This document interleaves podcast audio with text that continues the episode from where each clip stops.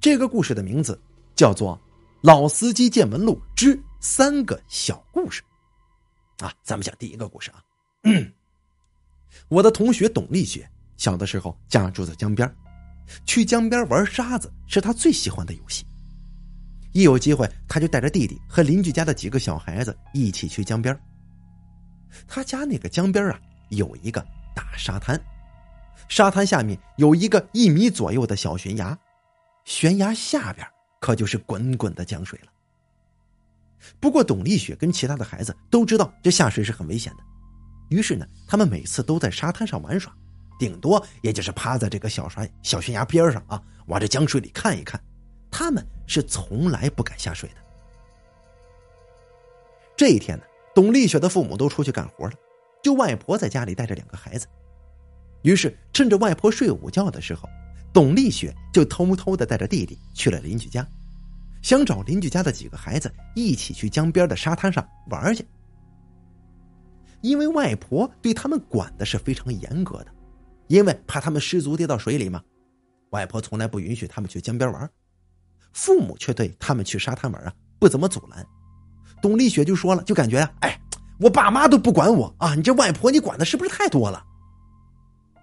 几个孩子跑到江边就玩耍起来，他们最喜欢玩的啊，就要数这个滑沙了，把家里的这个铁锹的那个头啊拆下来当滑板，然后从沙顶上这么滑下来，而他们落下的地方则是冲着江边的这个方向，因为另一边啊长满了荒草，滑行不太容易，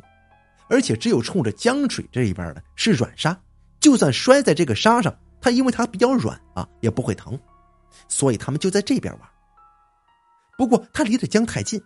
这也是外婆不让他们来的主要原因。董丽雪从沙堆上面滑了下来，到最下面的时候毫无意外的摔了个跟头，只不过这次摔的比较远，直接把她摔到了小悬崖的边上，脑袋正好伸出了悬崖。董丽雪立刻就看到水里面有东西啊，好像是长长的头发散落在水里，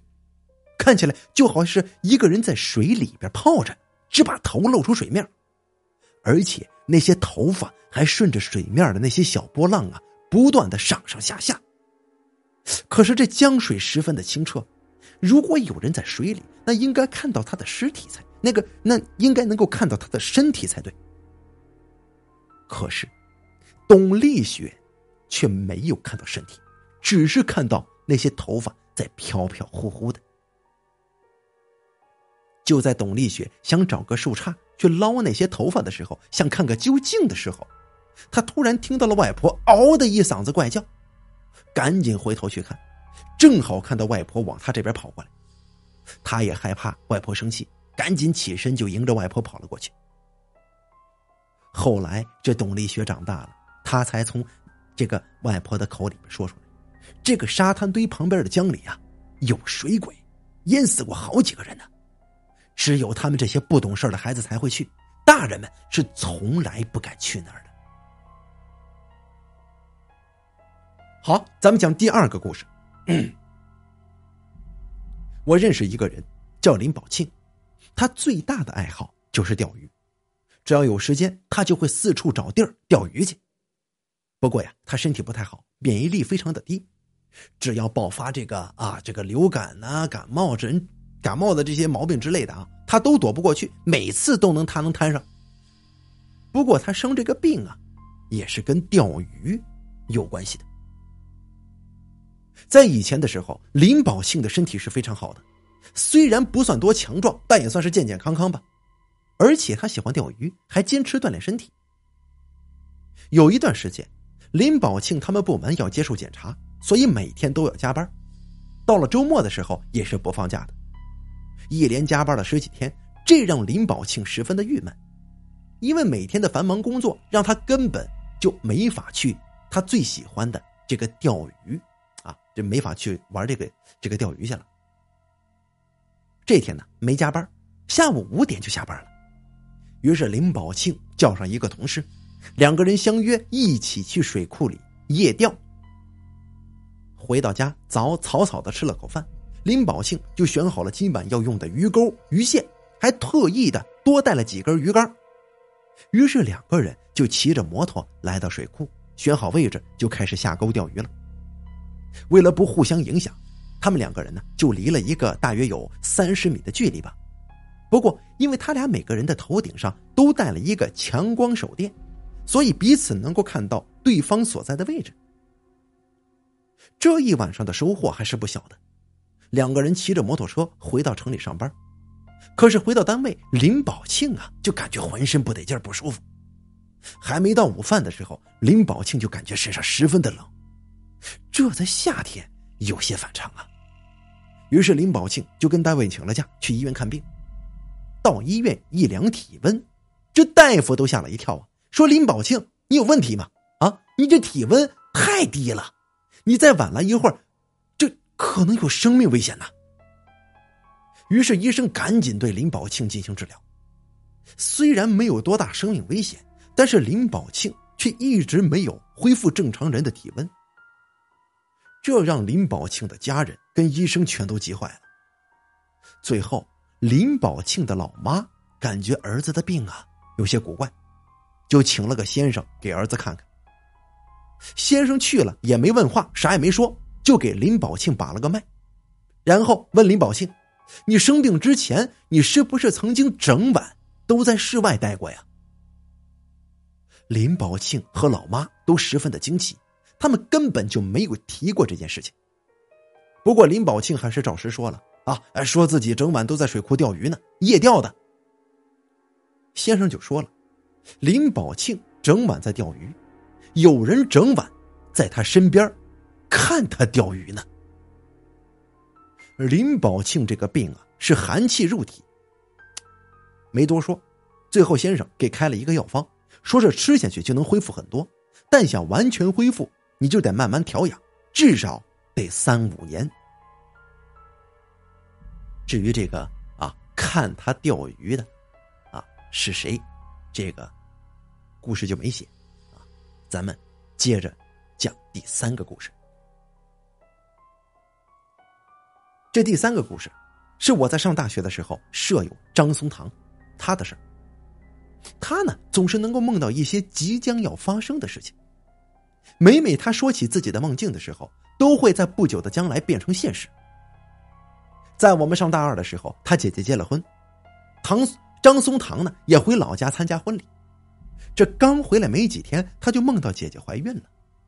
于是他就给家里打电话询问。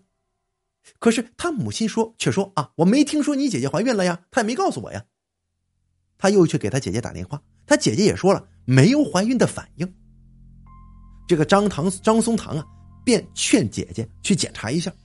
还说姐啊，我做梦了，我梦到你怀孕了。因为家里人嘛都知道张松堂的梦总算是不能说都100%准吧，也是比较准的。于是在周末的时候，姐夫跟姐姐便去医院检查了一下，居然真的怀孕了。过了半年多之后，张松堂突然梦到姐姐在生孩子，一切都是那么的真实。可生到一半，突然又换了一个地方，依旧是姐姐生孩子的场景，只不过呀，手术室跟那些医院不是之前的了。张松堂想了半天也没能想明白，于是就给家里打电话，让家里人有个准备。接到张松堂的电话，姐姐跟母亲都笑话他，你懂个屁呀，距离预产期还有1个多月的时间呢，现在是生不出来的。结果到了那天的后半夜，他姐姐突然就要生了，家里人急急忙忙的叫救护车，救护车很快就来了，把姐姐送到医院里。因为姐姐一直是在当地的一家医院做孕检，所以生产也就选择在这儿了。他们县城的这个医院只有2个负责生产的医生，结果当天晚上一个喝醉了酒，另一个却在来接生的路上的时候出车祸了。而此时的张松堂的姐姐都已经进手术室了，于是护士跟值班的医生手忙脚乱的又把她送到了县里的另一个医院。恰好那个医院负责生产的医生住的离医院也不算太远，在救护车到达之前就等候在手术室了。最后张松堂的姐姐早产了，生下了一个女婴。不过呀，这些都不发生在身边，所以我们对他做梦的事情也是有些怀疑的，你是不是吹牛呢？一直到后来大四的时候，有一天早上，张松堂早上起来就说梦到隔壁寝室的同学躺在棺材里。我们都说呀，哎呀，你这话能乱说吗？啊，你梦见人家躺棺材里，那不咒人家死吗？毕竟咱们跟寝室的人不熟悉呀，听了你人家听你说这个，人家不得埋怨你呀。于是我们就纷纷的说啊，躺在棺材里嘛，升官发财的意思。就在那天，我们有体育课，恰好那天呢，体育课是1000米测试。隔壁的那个同学虽然跟我们没选择在一个体育班，但是1000米考试的时候，因为在一个体育场里进行嘛，啊，我们都能见到他。那个同学跟他体育老师说，哎，老师，我身体不舒服，我下次再跑行吗？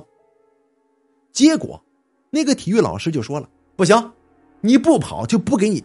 及格啊，就判你不及格。因为那个同学需要奖学金交学费，只能忍着身体的不适强行去跑步了。他们班的学生跑得都很快，一会儿就都跑完了，只有那个同学还在慢慢的跑。那体育老师急呀，就从操场上跑过去，一脚踹到那个同学身上，还说，你拉了全班同学成绩的后腿啊，说他是装病，故意跟自己过不去呢。我们看见那个体育老师不停地训他打他，于是全都跑过去拉架，最后把那个同学看到他十分不得劲，把他送到医院了。可是那个同学在送到医院之后没几分钟就断了气儿了。晚上回寝室之后，又聊起张松堂的梦，才相信他早上说的都是真的。后来这件事情在我们学校引起了不小的轰动，最后给定性为这个体育老师最后给定性为学生殴打体育老师，体育老师是正当防卫。虽然后来省里来了检察组专门调查这件事情，我们几十个同学都如实的把那天的事情全说了，不过检察组并没有相信我们，而是选择了学校给出的说法。而我们这10几个学生最后一个学期根本就没上学。学校提前一个学期就通过渠道把毕业证跟学位证发给我们了，然后让我们走了，并且嘱咐严禁我们再次踏入校门。好了，3则小故事演播完毕，感谢您的收听。